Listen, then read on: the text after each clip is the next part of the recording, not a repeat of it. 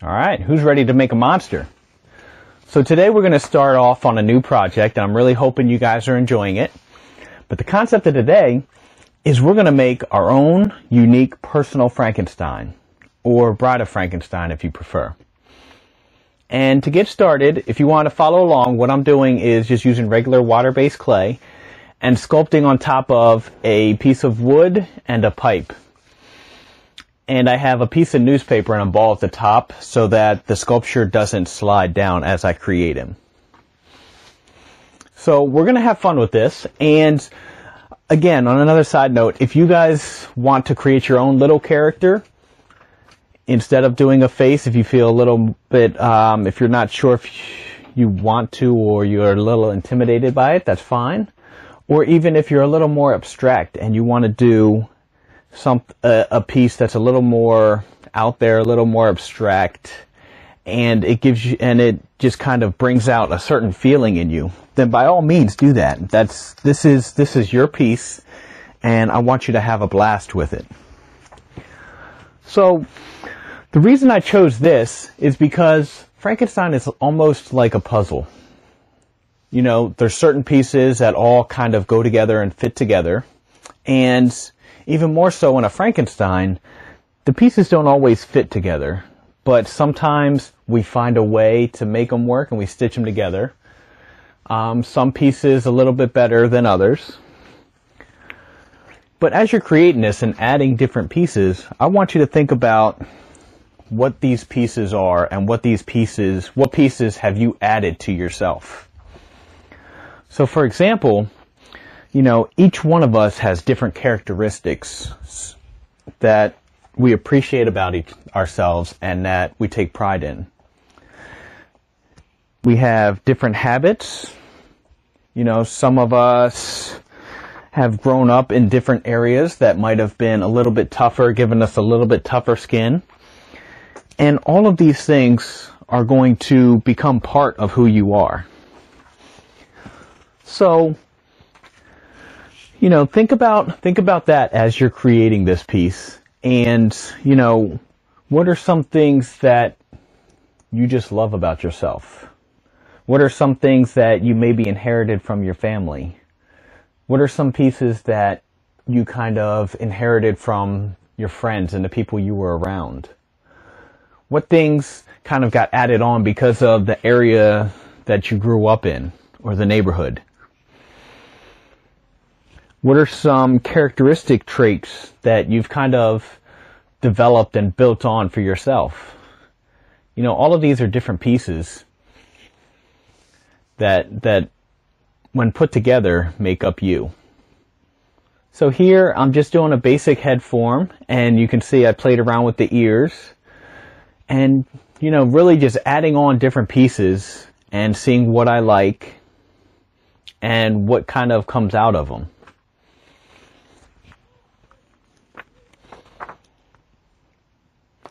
So as I'm going, all these different pieces, you can either think about them or if you really want to get into it, you can also, if you kind of, you can actually write the different personality traits or the different things right on the different sections that you're putting on together. To have it almost like a almost like a color by number type of look with with with different writings on each one. Like your loving character your your loving personality your caring personality your passions the different things that you love the ideology that you have the values that you hold yourself to. You know your humor all of these things. These are all different traits and things that that make up you and who you are so with that, I'm just kind of adding on and playing around, adding different things. And here, you know, going in, adding a few horns, seeing what they look like, seeing what they add to it. And you're going to have pieces like that too that you add and maybe don't really fit who you see yourself as or who you want to be.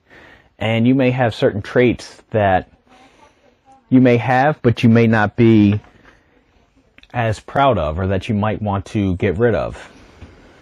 So I want you guys to kind of think about things like that as well. And think about all these things that you love about yourself. Things that when other people look at you, you know, they kind of, they mention, you know, these are going to be the core pieces when you're creating your own personal little Frankenstein. Build the pieces that you feel are really who you are and who you truly are. We're not trying to, I'm not trying to get you guys to make up a fake head or add on these pieces that aren't really you to kind of show off. You know, we're not looking to add platinum bones or silver bones to kind of show off to other people. I want you guys to create something that's rough and is, is built up from a lot of different things that you've gone through, all the lessons you've learned in life. And I want you to be able to look at this piece and see it as being truly beautiful and amazing. And as we're kind of going into this, I want you guys to find the beauty in your scars and your flaws and be able to wear them proudly when you look at this. So, Going back to the sculpture here, you can see I'm just adding in some eyes. I already got a lot of the other features. And in a little bit, I'm going to kind of start adding in a few more of the, you know, changing up the ears, adding in a few more scars, and kind of piecing him, putting him into pieces. And the things that I want you to consider are, you know, when you're doing this, you know, how are you like your parents or your siblings? What attributes do you have that might be like theirs? Or what have you picked up from your friends? What have you learned from your environment or from growing up or from the different classes or lessons you've taken or things that you've learned from yourself? Who are you and how do you describe yourself? And like I said, we're putting all this together like a crazy little jigsaw puzzle. And then the other thing I really want you to think about and consider is after you put those together, are these healthy pieces and do you like and appreciate them? Are some of them habits that you might want to remove? You know, you can you can see me adding in some gouges and some some scars in the back there. You know, are some of these areas that might be infected? Do you have certain cuts or wounds that are on you that you feel are reopening and won't heal. You know, any friendships that may be pulling you down that might need to be surgically removed. Either removed carefully or just ripped off. And some of them you might just need a little bit of extra love to help to help heal those areas.